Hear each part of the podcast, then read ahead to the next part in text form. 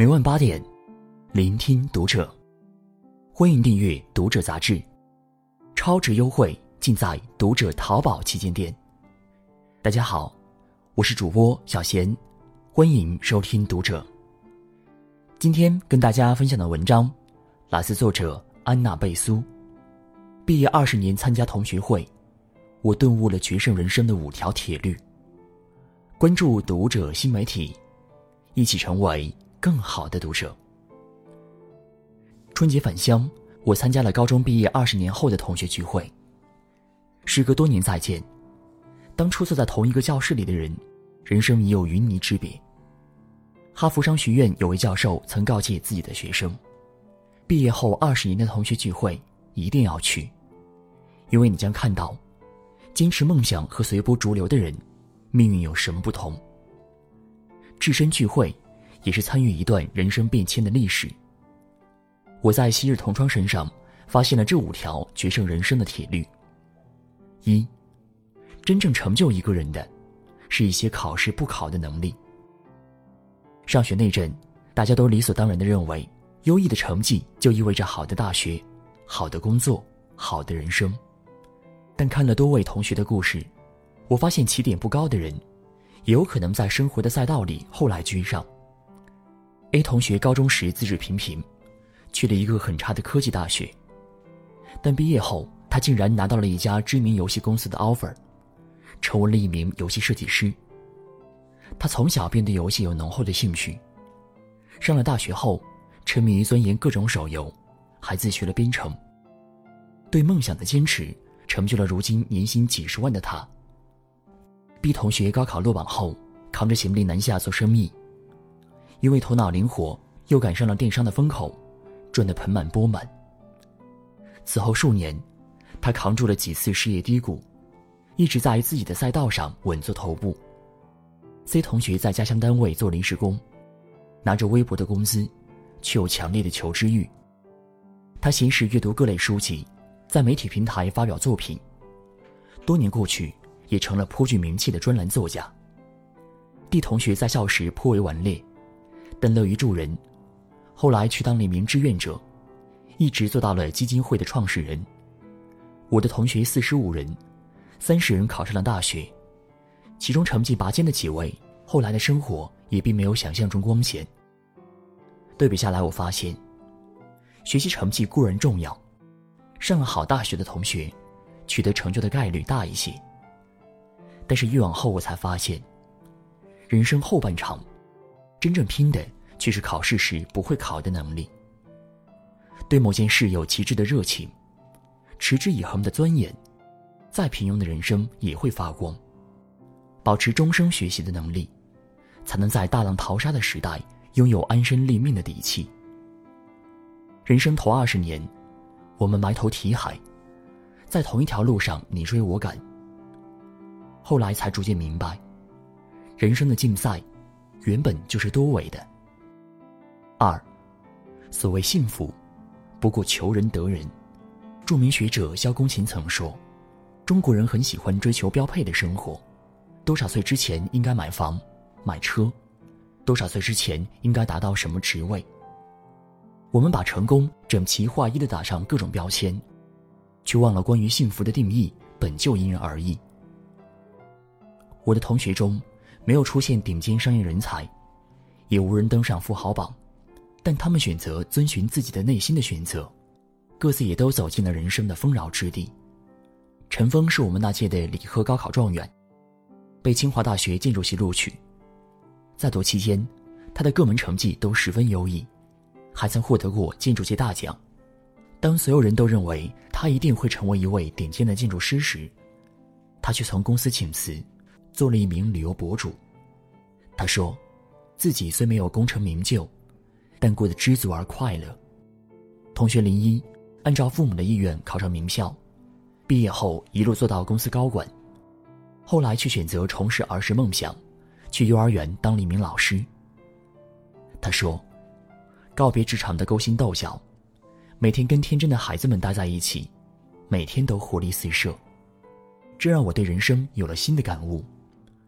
那些过得最好的，并不是所谓的成功人士，而是能够坦然接纳自己的人。校花嫁了普通人，日子也平和美满；做点小生意的摊贩，生活照样自足。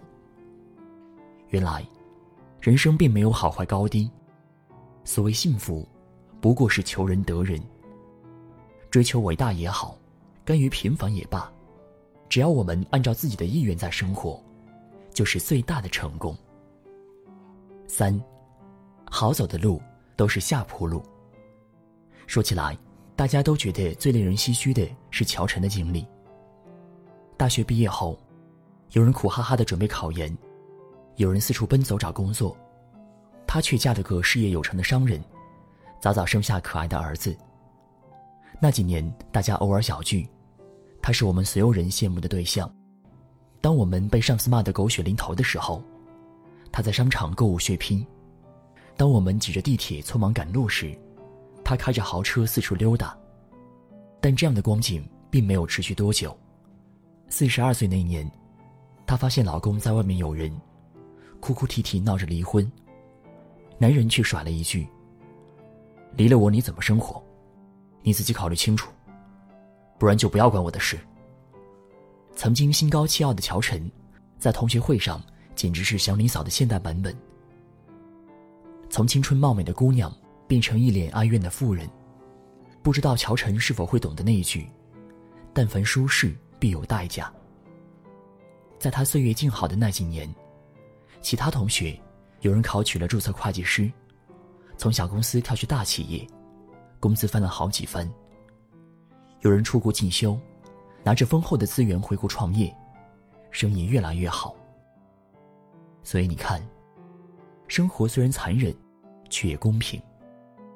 多年以前，深谙人性的茨威格便如此说道：“命运馈赠的礼物，早在暗中标好了价格。”很快起高楼的，没有扎实的根基，倒得也快。没有实力的支撑，再多的拥有，最终也会成为海市蜃楼。这现世从不安稳，唯有依靠自己，才有笃定前行的底气。四，人生后半场，拼的是孩子。我们饭局将近大半的时候，老姚才匆匆的赶来。他一脸苦笑的说：“自己那上初中的儿子，最近正吵着要退学。”老姚的前半生顺风顺水，他走南闯北，倒腾各种生意。四十多岁的年纪，就攒下了很厚的家底。但由于总是忙着生意，他与妻子的关系很不好，对孩子也是疏于管教。早些年欠下的账，等到孩子到了青春期，就不得不以痛苦来还了。两父子平日里基本没话可说，一说就要吵架。前半生我们奔波忙碌，为的就是给孩子的未来托底。若忽视当下对孩子的教导和陪伴，奋斗也就失去了意义。人民日报曾发刊称：“把自己的孩子教育好，才是我们一生最大的事业。”比买学区房、送孩子出国更重要的，是经营好自己的家庭。夫妻关系和睦，孩子才能在爱中学会包容；亲子关系和谐，孩子才能懂得体谅和承担。人生后半场，拼的是孩子，考的是父母的耐心和修为。五，人生不是短跑，而是一场马拉松。聚会即将结束的时候，同学蒋凡的一番话令我颇为感触。他说：“那时作为班级垫底的人，他很自卑，看到成绩好的同学就觉得低人一等。他挑灯夜战追赶过，也废寝忘食努力过，最终还是与大学失之交臂。高考失利后，他一度以为自己的人生完了。后来在父母的劝说下，去到表哥的工地上打杂。十几年沐风栉雨，风吹日晒下来，他也逐渐干出了成绩。”如今的他手里有好几家装饰建筑公司，在当地也算得上小有名气。年少时，我们很着急，总在努力追赶那个成绩很好的同学，想当第一名。后来才明白，人生并非是一次短跑比赛，而是一场马拉松。人活在这个世界上，都有属于自己的节奏。通往成功的路，或许有快慢之分，但无高下之分。只要一直在路上，终归会抵达。聚会结束后，一群中年人在寒风中挥手告别。离别总是令人伤感，但相聚却更具意义。在曾经同行的人身上，我们看到时光的变迁，也解读出个人成长的密码。到了不惑的年纪，慢慢发现，人生不是与别人的竞赛，而是一场自我修行。使人踏实的，是自己不断增长的技能；叫人安心的，是内心的丰盛笃定。往事无需再追，余生仍要努力。愿你们，我们，都有属于自己的繁花似锦。与朋友们共勉。今天的文章就和大家分享到这儿了。如果你喜欢今天的内容，请点亮文末的蓝色赞和再看，并来评论区与我们留言互动。